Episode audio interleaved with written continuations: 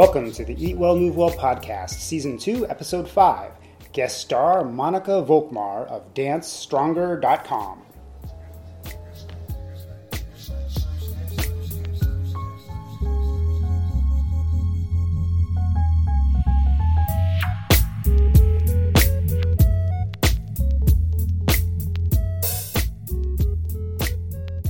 So today we're talking with Monica Volkmar. Monica is a dancer, a strength coach, a writer and educator. She's a passionate mover and explorer of our inner space. Her mission is to educate dancers, and as a writer, blogger, and teacher, I believe she does that fantastically. But what really drew me to talk to her was a passion I have as well. Uh, and I'm going to use her words when she says that everyone in the world, she wishes everyone in the world could understand and feel for themselves how the way they hold themselves posturally, their body language, and their movement affect their psychology. In preparation for this talk, Monica shared her passion to impart on others something she has been on a journey to discover herself how much better it feels, how your quality of life improves, and your understanding of self expands when you work on improving your physiological self. Her work with dancers transcends the dance world, stretches over to all of us humans, in that we all need this awareness of how we are in our bodies to be our best selves. So, Monica, awesome to talk to you. We are super excited to have you on board. Yeah, it's great. Thanks for joining us. Yeah, I'm excited to be here too. Thank you, guys. So, would you like to just say in a few words, give us some background, tell us more about how you first started dancing and how you kind of joined these two worlds the world of dancing uh, you were a pro dancer, then you went into strength training, and now you incorporate incredibly powerful modalities to help people um, of all skills, including the amazing dancers you work with, to perform better and be better selves. Sure. So um, I don't want to talk too much about myself because I feel like we have way more interesting things to talk about than me. Um, and it's a little bit of a stretch to say that I had a amazing professional dance career because as soon as it started, it pretty much ended after getting injured pretty badly.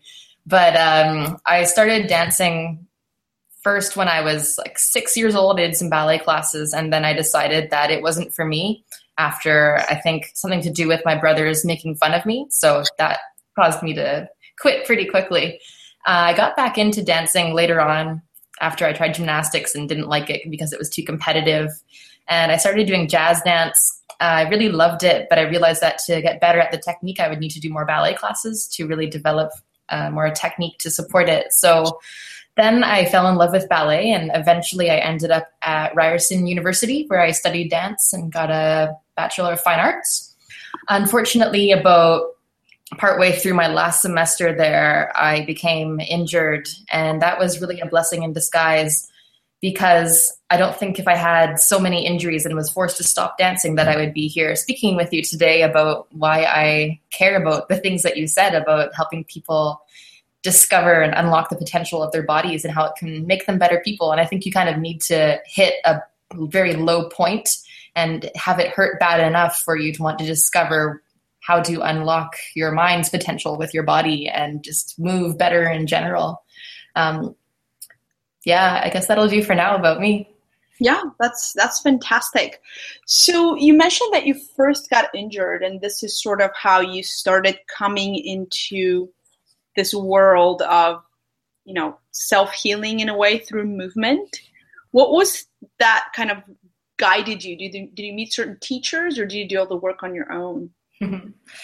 so when I first became injured, I was also simultaneously getting into the world of fitness and it was for very superficial reasons because of course I wanted to look better and there was a lot of pressure as a dancer to look a certain way and be thin and I unfortunately was struck by a particularly crippling sense of self-doubt and body dysmorphia and always thought that I wasn't good enough. So getting into fitness was a way of regulating my weight and trying to look better and be more thin and more toned and all of those things we all want.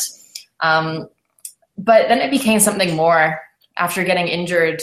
A side effect that I didn't expect was that it was improving my dancing.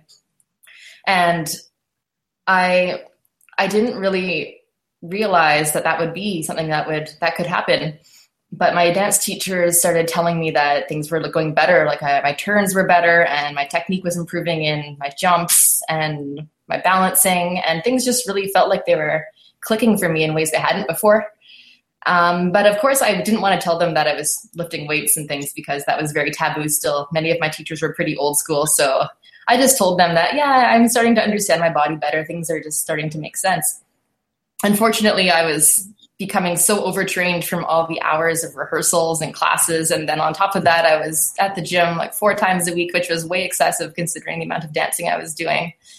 So inevitably, things started to hurt. And of course, I wasn't paying attention to those things. I just wanted to keep going harder. And I was forced to stop. But I was also working at that time with a personal trainer who I had met at the gym. And we started working together. And he opened my mind to that strength training didn't have to be just about, or working out in general didn't have to be just about aesthetics. It could be about becoming more functional and improving alignment and improving posture and things that I would eventually learn in more depth. But they were all new ideas for me at the time. And I think it was that mostly that really helped me to sort out some technical things that were plateauing. Um, however, like I mentioned, the overtraining that wasn't it wasn't really working out so well. So I, I do believe that had I not been overtrained, I probably would have noticed a lot more exciting changes in strength and in my performance abilities, but it just didn't go the way it should have gone. Yeah, yeah. What makes sense that, you know, kind of on this new path, you were trying to maybe get the best of it. And sometimes we think that more is better. Nope, not always. Um, so I, I know you mentioned that strength training is kind of frowned upon by more traditional teachers. Would you say a couple more words about that? Yeah. So I think things are changing, and many more ballet, in, in particular, ballet teachers are starting to realize that their students need to develop strength and fitness on top of the work they're doing on technique in classes because that's not really addressed. Um, but still many of them are in the mindset that doing anything like a squat or anything with extra resistance or anything that isn't pilates or core specifically is going to make them first bulk up and develop unsightly muscles or two it will interfere with their flexibility or three it'll decrease their turnout if they're training in parallel or it will just totally undo all of their technical training. And I realized that there are not as many teachers like this anymore, and it's so nice to hear. And I, in particular, when I go to do some workshops at York University, they have a really great staff, a really great faculty that have uh, they promote best practices and I, whenever I go and I ask them, oh, do your teachers say this to you? Which are things maybe that I, I was told from my teachers about sucking in your stomach and things like that. And they're like, no, our teachers don't tell us to do that. I'm like, that's amazing. That is that is so things are changing and it's really lovely to see. But I still I used to work with some dancers who they told me that their teachers wanted them to not do squats when they trained with me and wanted them to not work their legs at all really, but somehow but somehow get stronger in their hips and improve their mobility, but not to do anything that required them actually getting up on their feet and working their leg muscles because quads are bad. So so that was a little frustrating. And I think it really is the most old school generation of ballet teachers which are stepping out of the scene and a new generation of teachers are coming in. So I have hope for the future. Yeah, very cool. And um, in a kind of previous talk, we had talked a little bit about um, just body image and just the whole image of the dancer starting to change. And Roland had a story there. I think he asked you about a classical ballet dancer that um, recently became popular who's really, really muscular compared to that traditional. Um, that traditional Copeland, who's a she's the I don't know what you call the the, the lead ballerina for Um, Are you talking about Misty Copeland? Yes, yes. That's her name. Yeah. yeah. Yeah, she's uh, really inspirational for a lot of dancers who are told that they will never be professional or will never be successful because they don't have the perfect body type. And I think that's something that is really starting to change, and that's really nice to see. Yeah, I remember when I started dancing, we were pre-selected. Like several girls were pre-selected because we had a certain body type, um, and I didn't have any awareness of why that was done. But now, you know, years later, I look back and I was like, oh yeah, they were pre-selecting us to have these Mhm. certain qualities. Um, you know, having a certain kind of foot and having a hypermobile low back, I guess, is why I got chosen. It's like selecting the, the best horse and uh, the best colt and breeding yeah. it, taking Right. it through the you know, you know, picking which path of life they're going to go through. Right. Yeah. And I, I remember that. I don't know how it was happening in American schools, but in Eastern Europe, like first or second grade would have people who'd come and observe our PE classes. Hmm. And they would pull out certain kids for wrestling and certain kids for weightlifting and certain kids for Wow. football. So very, very early selection. Um, and then once it was time for junior high, certain kids would go into sports schools.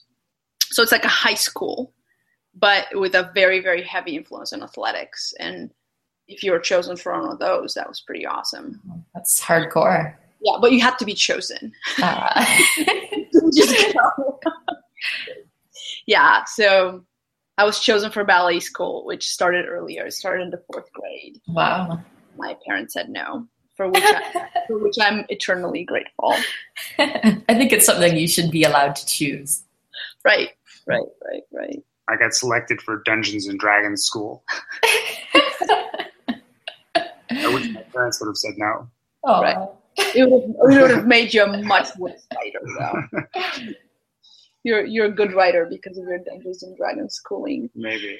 So, so that traditional um, body image of the dancer who's not eating and who's really thin and um, who doesn't have any muscle, that's starting to kind of come come off the stage a little bit.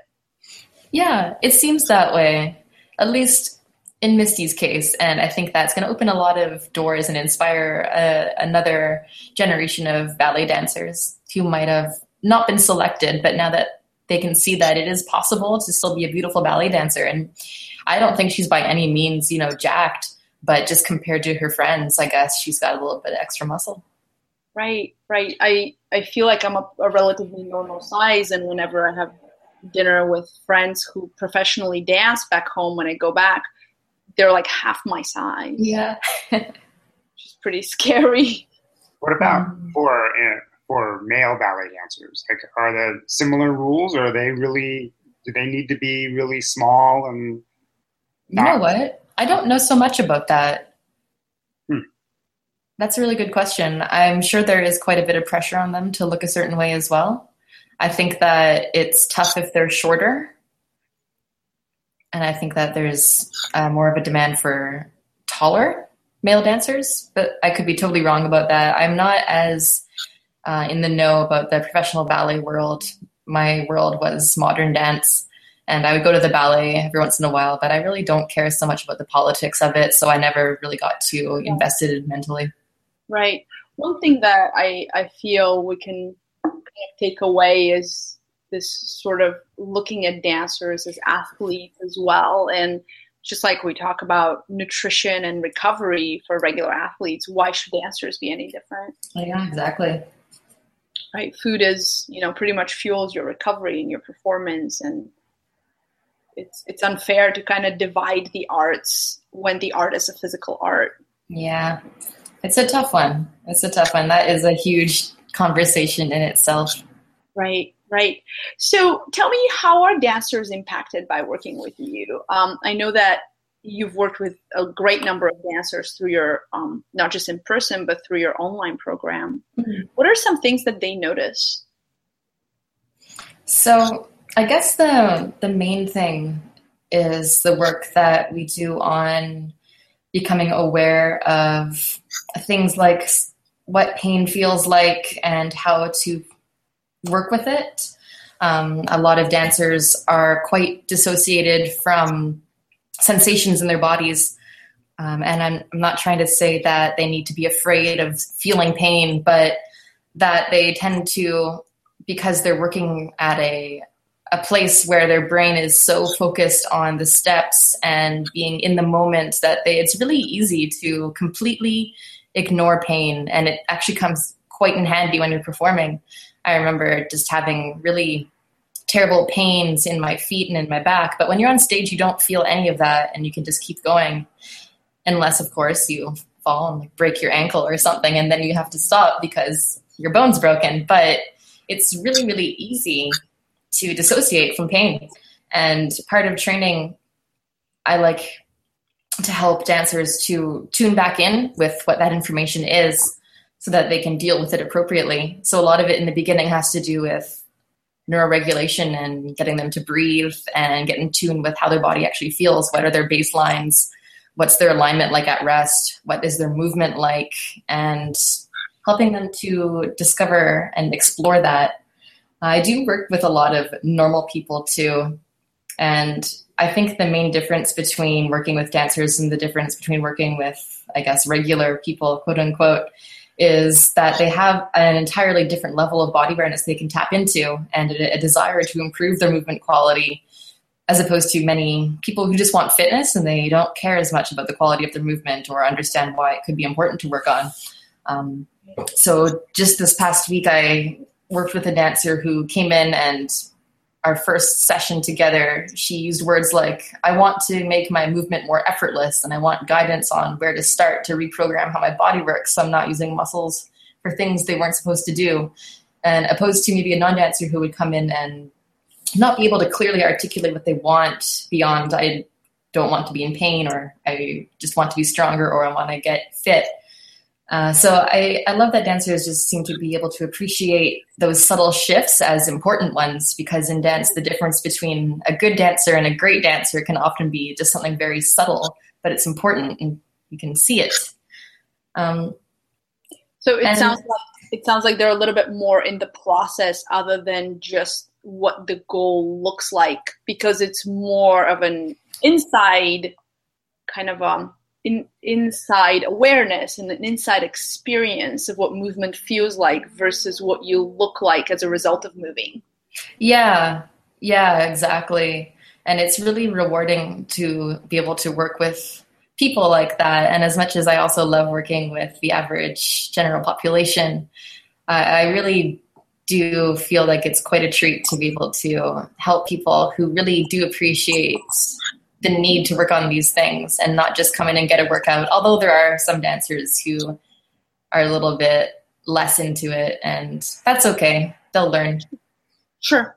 It's interesting what you mentioned earlier that dancers are not very well embodied and that they dissociate from their bodies because, from a kind of like a regular human perspective, we look at dancers like they're sort of demigods, you know, mm-hmm incredibly they're almost like one step under Cirque du Soleil, like if not up there. It's just like, wow, how does a human even move like that? And so you imagine that they possess some superhuman strength and A, they're super strong, and B, they're able to control their body, um, both with their mind and physically, in ways that you could never attain. Mm-hmm yet I'm hearing something different from you, and that's that's very interesting for me. Yeah, and it's not that dancers aren't strong. Um, they are incredibly strong, but a lot of it, like you mentioned, is coming from their cognitive ability and their access they have to their brain's power. Um, and I think, I think that in, in gymnastics for physical strength because of their need to to do more tricks um, but even in co- competitive dance, where they have to do tricks, they neglect the idea that they need to do extra training for it. So, in many dance schools, the idea of doing supplementary strength training or conditioning or movement training is completely neglected. Aside from there's like the odd conditioning or Pilates class, which in my experience weren't very effective, and probably because I was forced to do them at 8 a.m. or that they were really just focused on lying on the floor and trying to feel the ab burn. So it just really wasn't what we needed. And it's interesting uh, because dancers do seem so strong, but there is a study that I still have to try to find the citation for and pull that up so we can post it. But it blew my mind because it was saying that many collegiate level dancers have lower fitness levels than many sedentary individuals of a similar age. And that's so crazy because how are dancers doing these things they're doing if they're actually have less fitness than someone who just kind of sits all day and doesn't do anything active? It doesn't make sense at all. And that just shows you the incredible power of their mind to create these movements that seem so athletic, but without any foundation of athleticism, and that kind of boggles your mind. Um, and there are studies too that show that average technique classes, and I'm not referring to like Zumba or dance fitness, but actual technique classes, that they don't provide enough stimulus to improve aspects of fitness either. So in a technique class, dancers aren't really learning or developing fitness, they're developing techniques, very, very specific techniques but then they get thrown into doing a piece of choreography that might be 10 minutes where they're dancing continuously, but they have never trained for that. And so they're exposed to that new level of aerobic or anaerobic or strength, that new level that they've never trained for in their lives. And I think that's when things can start to get a little bit risky. And then dancers start to realize, oh, shit, I wish that I had actually done some kind of extra training for this. Time to start jogging. And then you start adding on new types of training when it's maybe not the appropriate time. And right. that's what I did for sure. Yeah, that's very interesting that you mentioned endurance and just cardiovascular fitness because it seems like there's such a huge, and, and I know we're going to talk about this later a little bit, there's such a huge component that's nervous system regulation. And you'd mm-hmm. imagine the stress, like the performance stress, where you're being watched, and there's a certain level, at least in my um, classical ballet experience, there was a lot of competition between, you know, who gets selected or how far in front do you dance in a in a certain performance and, and do you get to do a solo and all of that, which definitely jacks up your nervous system. So now you're functioning at a level that's even, you know, higher stress and, and higher um, demands out of your cardiovascular system, out of your nervous system. Yeah, yeah, and we just don't think of it that way, and no one ever tells us that. It's just push harder, push harder, don't stop, don't take breaks, be sore. It's normal. I feel like I feel like I still have some of this. This morning, Roland and I did a um, a class where you have a heart rate monitor on, and so we're joining a group. I'm feeling relatively calm but then we looked at our heart rate data from the class, and he started at like 60 beats per minute, and I started at 100. Like wow. that was my starting doing nothing, just because I was with other people. Like that, wow. I'm already like I'm already in that mode. Right. That's interesting. it's a good time for that motorcycle to come through. That's exactly how I felt yeah. So back to you, we mentioned core strength a couple of times, and I know you have possibly one of the coolest, uh, succinct ways to uh, look at traditional core training versus more reflexive core training, and I'll, I'll link to your um, table um, in in the resources in the in the notes under the podcast on our website. Uh, but would you would you talk a little bit about core strength and kind of the traditional understanding of core strength versus how you teach core strength? Sure. Um, what I'm saying is nothing new and groundbreaking, and sometimes I don't really even know what I'm talking about. So hopefully, I do a decent job right now. So I guess the difference is the way that I speak about core training and try to approach it, in particular with dancers, and I guess with regular people too, is that it's it's not the way that many people think about it and I mean, especially dancers who, for them, doing core training is like lying on the floor and doing Pilates 100s and like pumping their arms and holding their breath. So, quite a bit different from that. So, I guess the the main thing is something I, I learned a while ago was that core stability isn't about control and trying to be still and trying to be stable which I was trying to do by doing things like planks and just trying to prevent movement in general and keep my spine very rigid. And it wasn't until I was introduced to the idea of core mobility that my mind was opened to new possibilities of movements because I realized that, huh, your spine has 33 joints in it. And something that has that many joints can't possibly have been designed to stay completely still. That can't be its natural state. And this is something that I learned most recently from studying with Gary Ward and Anatomy in Motion. And his concept of core mobility is that you must be able to extreme both ends of the spectrum in order to find center. So when we're cueing dancers to find like neutral spine or be centered, but we're just using words like tighten your abs and brace and be neutral or something very controlling in our word choice, that it really does not allow us to move the way that our bodies were designed. So the first thing that I really like to to assess and work with is do you have requisite spinal mobility before that we before we start to work on stabilizing? Because if you don't have mobility and you're trying to stop movement that doesn't make sense. Why would you want to stop something that isn't moving in the first place? And do you think that dance is done with a rigid spine? Well for me it was but that's not the best way of doing it necessarily. Another thing that I think blows a lot of minds for dancers because they tend to hold their breath a lot is that the notion of breath control and intra-abdominal pressure being huge components of core stability, although I really don't want to call it stability. I'm still searching for different words to speak about working the core or training the core or whatever. I just, I don't even know what to say anymore. I, I sound I feel like I sound like an idiot when I say core stability because I don't really know what I mean.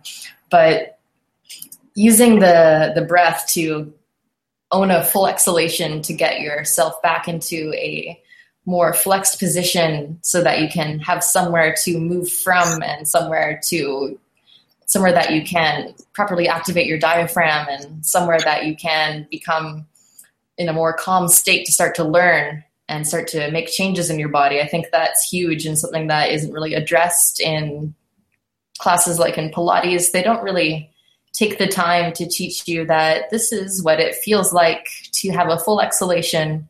And from this position, we can better work with your muscles of your trunk and we can better work with your muscles of your breath. And you're not going to be in a stressed out state mentally Right. So I I really like to emphasize the before we start to train your core and the muscles, you need to be able to actually exhale. Then we can start to work on maybe doing something with your muscles specifically. Right.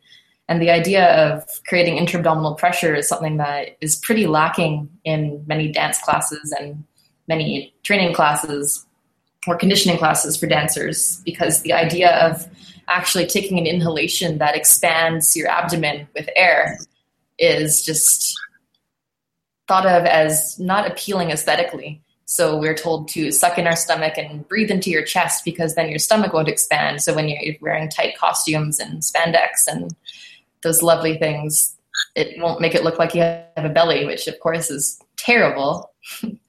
so just the idea that you need to expand is not something that is encouraged in dance, although it's really necessary for creating an airbag for your spine to allow it to move freely. Another thing that maybe is a little unconventional is thinking that muscles need to lengthen before they can contract. So if we're training our abs in a concentric way, just doing crunches and just shortening and shortening and shortening, we're neglecting that whole other end of the spectrum that things need to lengthen first before, so they get the stimulus to react to that. And that's where the reactive core idea comes in that if you, if you give the joints or put the joints in a situation where they are allowing muscles to lengthen and the muscles get that stimulus after being lengthened to contract, then you don't really need to think about things engaging and tightening because you're putting your joints in the position that they understand where to come back out of and things will just work naturally without having to think about it. Right. That's mm-hmm. what reflexes are. You don't have to think about it. And it saves you so much energy. And when teachers are in class trying to remind us constantly engage your core, engage your core, pull up, suck it in, control, it really just drains you because you shouldn't need to think about it so much. You should be able to train your body in a way that it becomes very intelligent and very reactive to all movement possibilities. And if you're not training that way, you're doing things like crunches or doing lots of concentric work that you're trying to feel the burn and never allowing the muscles to lengthen and feel length and return to the start position in a re- reactive, unconscious way, then you're missing out on a lot of movement potential and you're just creating that stability without mobility, which is not super productive. No, it's not. It's sort of like this martial arts concept of like being like water, right? And yeah. you you can't flow when you're a cube of ice, you know? And yeah. that's something that I try to explain to my, you know, less embodied. Most of my clients are still on on their path to start feeling their bodies. And oftentimes they'll just use this metaphor and there you know there's ahs and ohs as they kind of start getting it that their body is very much alive. And mm. you know it's got a very kind of oceanic property where you have you know ebbs and flows and high tides and low tides and waves that come and waves that go. But if you're frozen none of that is available to you.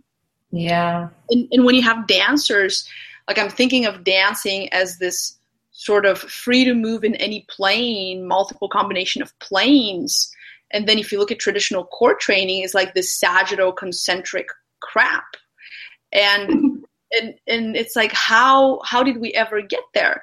But then i look at some of the stories that my clients tell me especially those people that come from you know i had this pain and then i was in therapy and this is what i learned. So instead of looking at it as you know that concentric training or the bracing or the holding was the orthotic that allowed me to move from excruciating pain to semi-normal function. And then there's a next level which is integrating into reflexive movement. They never get to that place. Like mm-hmm. for for whatever reason we get stuck in therapeutic approaches which just don't that's not life. Yeah you're absolutely right just, we just can't live we just can't live there and you wrote a fantastic blog post on flexion recently, so I'm going to link, link that in the in the show as well. Uh, as somebody who um, whose spine looked like a broomstick until a couple years ago, you know, I'm a, I'm a, um, I'm a recovering extension holic.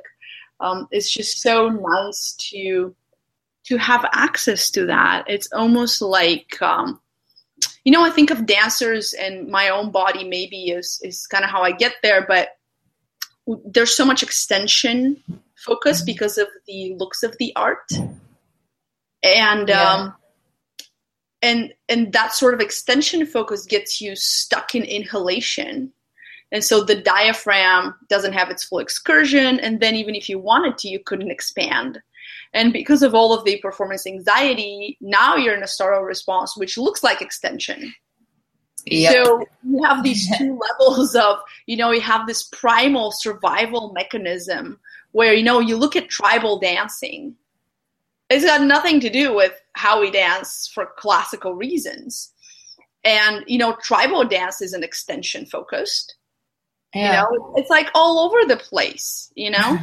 and um and it's wonderful and it's rhythmical and you look at I, I love looking at tribal dances and and and maybe a lot of them were done with some sort of hallucinogenic kind of aids. And I'm not suggesting to our listeners that you know they they um, stock up on on some illegal you know mushrooms or whatever and they start to dance, but um, it, it's sort of people were writing these internal natural rhythms, and they weren't mm-hmm. extension focused, and so once you get in that extension, there's these much older than dance primal reflexes that start to turn on and and now you're just freaking out and you're in no place to learn. Yep. That describes so yep. many dancers and me to a t just well, i i came from that. So i i've i've i've lived in that body and um and i still live in it some of the days um like if i'm giving a presentation like that's like my default place but yeah. um until you get people on the ground in three month baby position and all of a sudden they're like oh what's happening like i now my brain is remembering something else that I was able to do much earlier. So it's like, huh, maybe there is a way to come back to it. You guys make me feel, feel normal Yeah. by comparison. Happy to help. Anything, anything we can do, Roland. Thank you. anything we can Thank do to help you feel normal.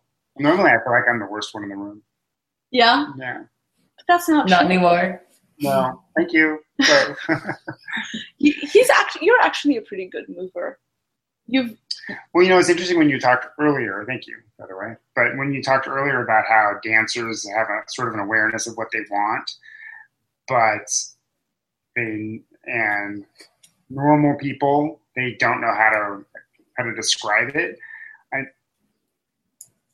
talk louder. Okay, um, so I feel like I understand a lot about how to describe it in other people, and but I don't know how to recognize it in myself. Like I don't have like Galina knows that I don't have the best body awareness, self awareness. Like I don't know. Oh, do you feel it in that muscle? I don't. I don't know. Do I? Like does that? She'll like work on me, and then she'll say, "Does that feel any better?" I go, "I don't know. I could barely feel it before. Now I'm. It feels the same. Does it look different? You know, like you'll have to tell me whether I feel better or not." Yeah. So it's yeah. a process.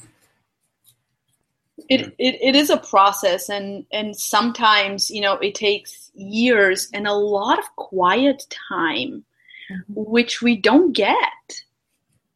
I mean, you, you look at a typical day, there's not enough quiet time to feel yourself.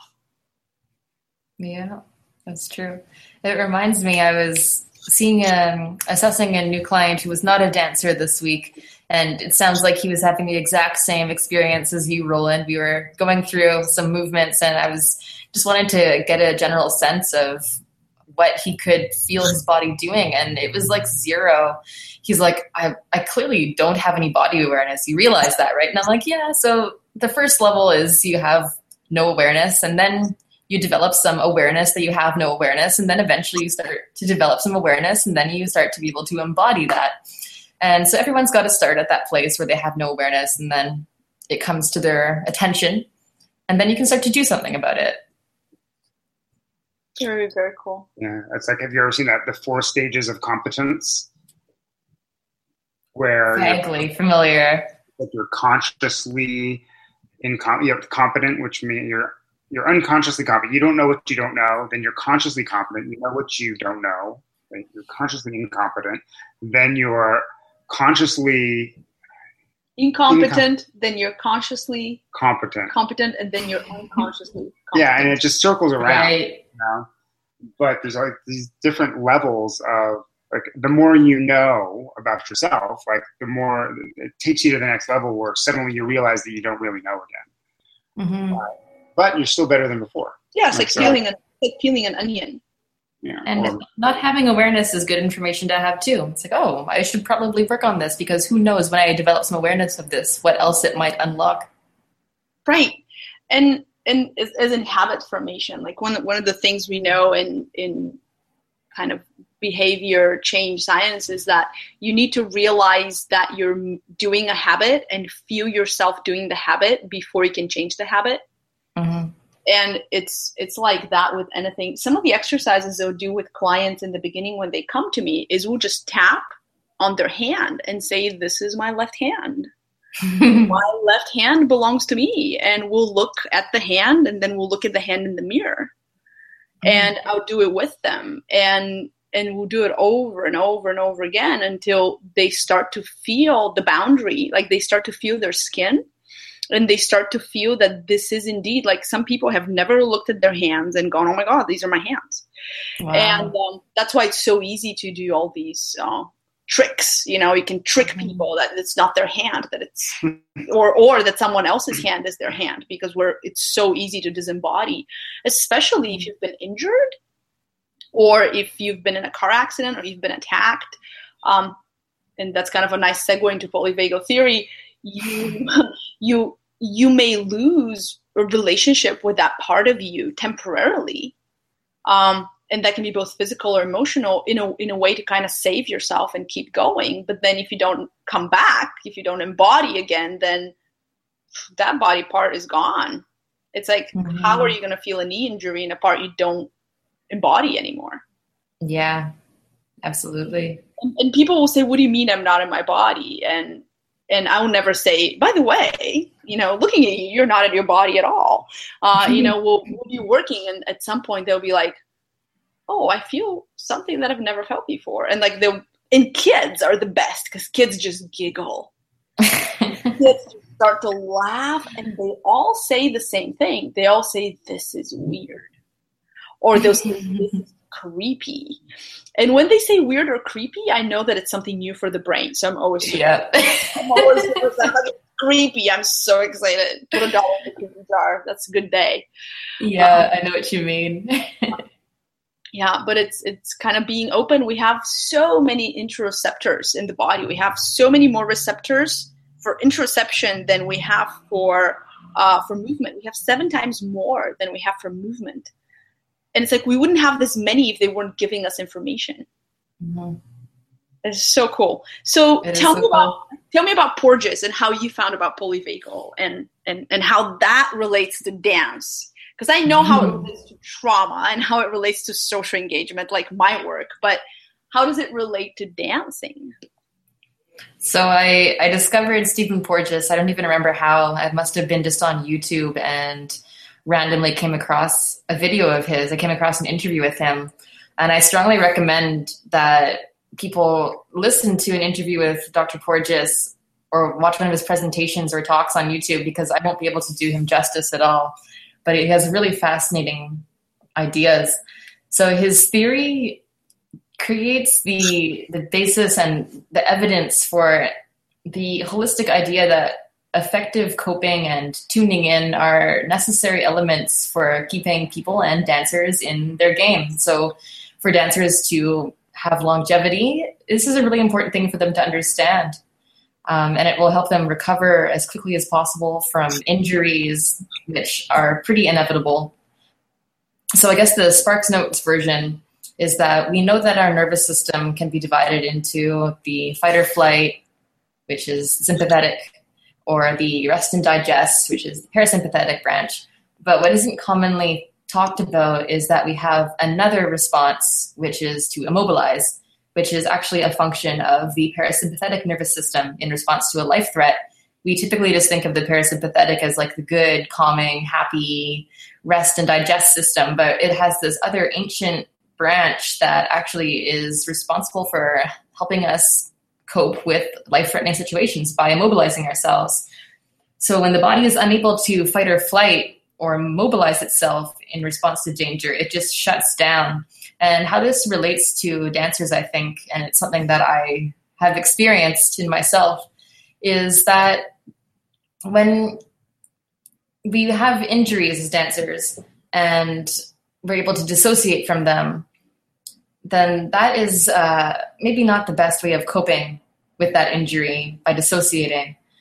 And when a dancer starts to burn out for whatever reason, they, they lose their ability to regulate their vagal tone, which helps to keep them in that parasympathetic calm state of health, growth, and restoration, which is necessary for their recovery, for their learning and developing their technique and progressing. And so then, after, if they can no longer activate that system, they will enter the next tier, the sympathetic, in which the body and mind can become hypervigilant using adrenaline to keep their systems fighting to survive. And unfortunately, this can't go on forever. And eventually, the body is forced into the last tier, which is that old dorsal vagus pathway of the parasympathetic nervous system that immobilizes us in the face of life threat. So clearly, a burnt out dancer isn't at risk of dying and the brain unfortunately can't distinguish between a bear hunting us and us being burnt out. Chemically and physiologically, it's the exact same signal. So you shut down, and injury forces you to stop, and it's not your choice, but this is you immobilized because you cannot activate sympathetic nervous system to help you anymore, and you can't get to a calm place where you can restore and recover and it's definitely not a fun hole to dig yourself out of. And unfortunately, this is a hole that I'm still trying to dig myself out of, just being so burnt out and having to be forced to forced to mo- uh, mobilize myself after injuries. Um, but the good news is that there are really simple ways to improve your vagal tone and keep yourself in that state of health and growth and restoration and optimal coping. And it's as easy or as simple as doing breathing exercises, getting good quality social interaction, playing, playing an instrument. Hey, it's Roland here with a brief interruption. There was an internet hiccup. Google Hangouts crashed, but we are back with Monica right about now. Okay, are we are we on? Yeah, we are on. So sort of the Sparks Notes notes version version is where we ended. Ah, okay, cool. So we know that our our nervous system can be divided into uh, two branches: the sympathetic, which is the fight or flight, or the parasympathetic, the rest and digest. But what isn't commonly taught or talked about is that we have another response to immobilize which is actually a function of the parasympathetic nervous system in response to a life threat.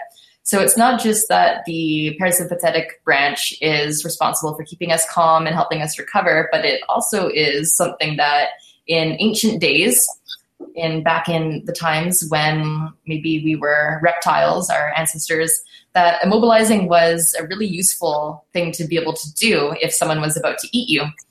So when the body is unable to fight or flight, the next logical thing for it to do is to immobilize itself and shut down.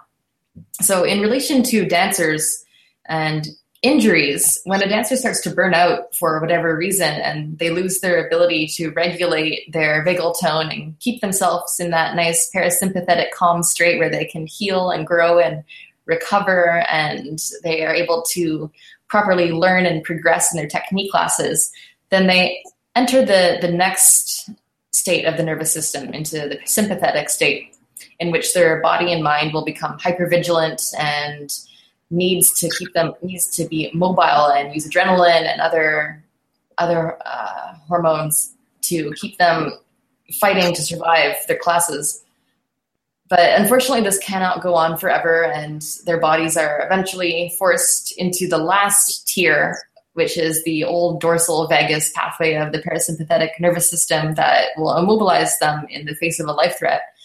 Clearly, the being burnt out as a dancer isn't really a, a risk of dying. And it's not threatening to their lives. But the brain can't distinguish between this real fear of dying and just being burnt out so chemically and physiologically, it's the same signal that your nervous system is getting, and so your body decides to shut down, and your brain shuts down, and getting an injury that's been going on for so long like that, and you're finally burning out because you can no longer just uh, be in that sympathetic state to deal with it. It forces you to stop. And this is not a very fun hole to dig yourself out of. And unfortunately, it's one that a lot of dancers end up in. And it's a hole that I'm still trying to dig myself out of, too. But the good news is that there are really simple ways, according to Porges, that we can use to improve our vagal tone and keep ourselves as much as we can in the state of sympathetic or sorry parasympathetic health growth restoration and optimal coping. And it's as simple as using breathing exercises getting good quality social interaction getting playtime and movement variability playing an instrument singing using intentional shifts in posture like doing yoga uh, and other neural exercises, as he calls them, as well as simply dedicating more time to recovery and hydration and sleep and nutrition and rest and etc. Right. It's fantastic because when you think of tonic immobility and, and the, kind of the, the hard parasympathetic, the dorsal vagal shutdown, it's also associated with metabolic conservation. Mm. So your body will really slow everything down so you can survive, you know, kind of the the, deep winter of your life. And um, as you do that, it also goes into like an oxygen conservation state, which means that you're kind of going against nature if you used force to try to free yourself from that. so you sort of have to to convince the uh, the primitive kind of the primitive um, survival mechanism that it's safe to come out. Yeah. And spring has come. this sort of um, negative self talk that our culture um, has kind of conditioned us. There, there is rarely enough kindness and support, right, to come out from dorsal vago into the social engagement, there's sometimes the very social engagement that should carry you through is the one that threatened you in the first place. Yeah, that's really true. And I know that in a lot of uh, in dance communities, especially there, it's I'm not saying that all dancers are superficial, but there can be quite a lot of emphasis on superficial things, like looking a certain way. And it's really easy to fall into patterns in dance circles of comparing yourself to other people. And even though you're friends, you're also you're each other's biggest competitors. And there's a lot of judgment and a lot of jealousy and a lot of emotions like that. So the social interaction that you're getting isn't necessarily the best quality, even though there's no way you can avoid it and even though that social interaction is so necessary but it's it might be hurting you unless you have ways that you can cope with it yeah it's very interesting one of my teachers um, talks about if, if humans had never entered the industrial revolution like or if we had even not moved to agricultural societies but we had stayed sort of tribal mm-hmm. uh, or hunter-gatherer we would be known as the singing and dancing species Wow. it is, um, you know, the we talk a lot about in trauma about the role of dance in processing, and how back in the day when somebody would leave the tribe to go somewhere or something bad would happen to them, they would come back to the village and they would get to share their story over and over and over again. Everybody would ask them what happened, you know, and then how did he hit you? And then how did you get wounded? And then what plants did you put on it? And then you'd get to relive your story and be able to process it hundreds of times with people. But then you'd also get you know the the head shaman would make you some special tea and then you'd get painted with certain colors and then they would make you an amulet for protection. And then the whole tribe was very engaged with your healing and there would be a special dance in your honor and there would be a fire and herbs would be burnt in it. And there was this big we had these healing rituals uh, in community. And it sort of created this you know what we call the social synapse where we we can together heal and become bigger and, and have post-trauma growth. And now we're so isolated. There's so much shame which is again tonic immobility about injury. It's like i did something wrong. Mm-hmm. i should have prevented that. And so it puts so much pressure on you. So recovery becomes very hard. Yeah. And not to mention that especially for dancers the after becoming injured you often don't have the support that you need. So that just understanding that the the neural circuit for social interaction is the same neural circuit for recovery. You need to have supportive people in your life. You need to have the appropriate rehabilitation specialists that will support you in a, a positive way. And it's also really common to feel guilty when we're injured because we think that oh if we had better technique it wouldn't have happened. And you have to sit out in class and you feel sad because all your friends are dancing and you have to sit there and watch. And you feel like the teachers are judging you because you're sitting out and not not participating in class but you also know that you probably should recover and rest but it, you're just torn between getting up and dancing and resting and it just makes you feel really really confused inside and you don't have the support and you don't know what to do. So it really does complicate the recovery process for sure. Yeah it's very very emotional. And and our society as a whole doesn't make a lot of space for differentness and weakness. Um, you know, it's like sort of we have this productive society where if you're not producing and if you're not awesome, there's there isn't space for you. So there's a lot of shame and embarrassment around that. Mm-hmm. Um, and it, it kind of goes into subcultures as well. Tell us a little bit more, kind of for dessert, uh, about how you help dancers both online and offline. How can people learn more about your um, your book that you offer on your website, your program? It's a 12 week program, am I correct? It's only four weeks. Only four weeks. So in my mind, I'm I somehow made it bigger, but do it. do it. Do it three times. Roland said. Some people have done that. I, um, I would have honestly probably done it for twelve weeks. so yeah, so I I work as a personal trainer and uh, I practice Thai massage in Toronto, and online i, I guess I, I, created dance stronger which is the it's a multimedia resource so there is an ebook portion uh, and there is a four week training program portion and i created that with the intention of trying to share what I've learned with the world. And technology is so great that we can learn things on the internet. And unfortunately, in Toronto, I found that there wasn't a lot of reception to people, dancers wanting to make that space to work on themselves. And there also isn't really the budget as a dancer to to hire someone that can guide you through that process of learning to become stronger in a safe way that will help you achieve longevity in your career. But there is this thing called the internet where you can reach many, many people around the world. And for some reason, my writing seems to reach people in the States and in Europe more than it does in my own city and in Canada in general. So I thought that was pretty cool. I should maybe take advantage of that and try to reach out to these people and share with them and see what happens. So that's what I did.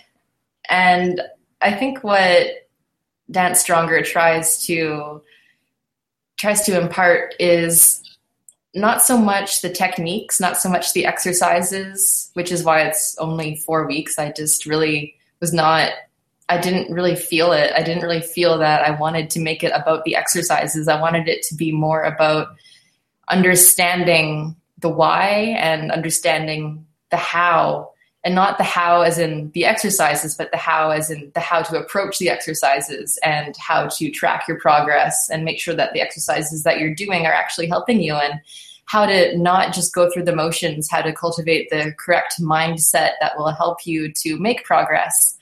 And I guess it was more about trying to show them what my process was and how they could start to create their own movement practice and originally, the program did start out as just the exercises, and I had a group of people that were testing it out. And then I realized that I felt this incredible sense of dissonance that if I just gave people exercises to do and wrote a little description for each exercise, they would get nothing out of it. So I had to write a manifesto to go with it to get people in the right headspace and so that they knew the amount of work that they would have to the, the, intention they would have to cultivate going into a program and i hope that i conveyed that because it, it really would make me sad if people just went into the program and just skipped all the reading and just went right into the exercises and just skipped everything that I felt to be the most important part. Like honestly, the exercises you could use any exercises, but it's your intention and how you do the exercise that is more important. And you're an incredibly eloquent writer, so I suggest to everyone to just read and then exercise. I'm way better at writing than I am at talking. Isn't that interesting? I'm way better at talking than I am at writing, but then again, English is my third language. So there you go. um, yeah, it takes me like two hours to write a chapter for we're in the final stages of, of publishing our new book. And it takes me like two hours to write a little chapter. It takes roland five to edit it. Um, it's a labor labor of love there. So people can come to dance stronger.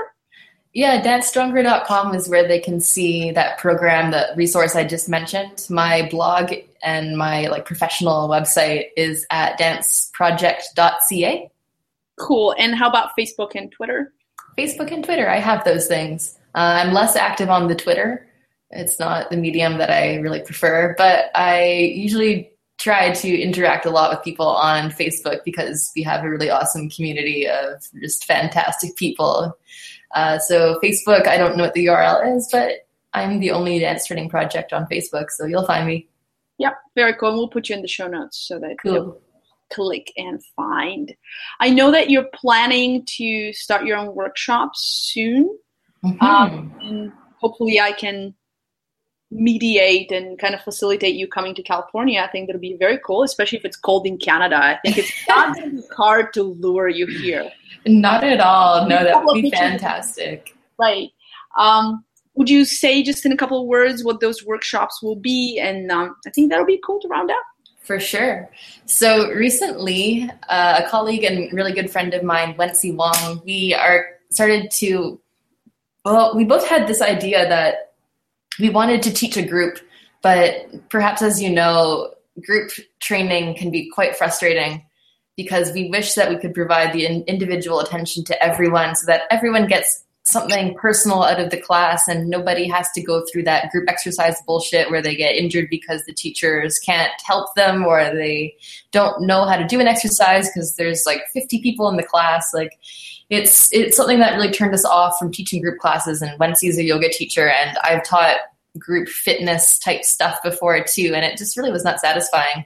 And then we both had this realization that we could teach group fitness. We could, or not fitness, but we could teach a group workshop if our intention was different.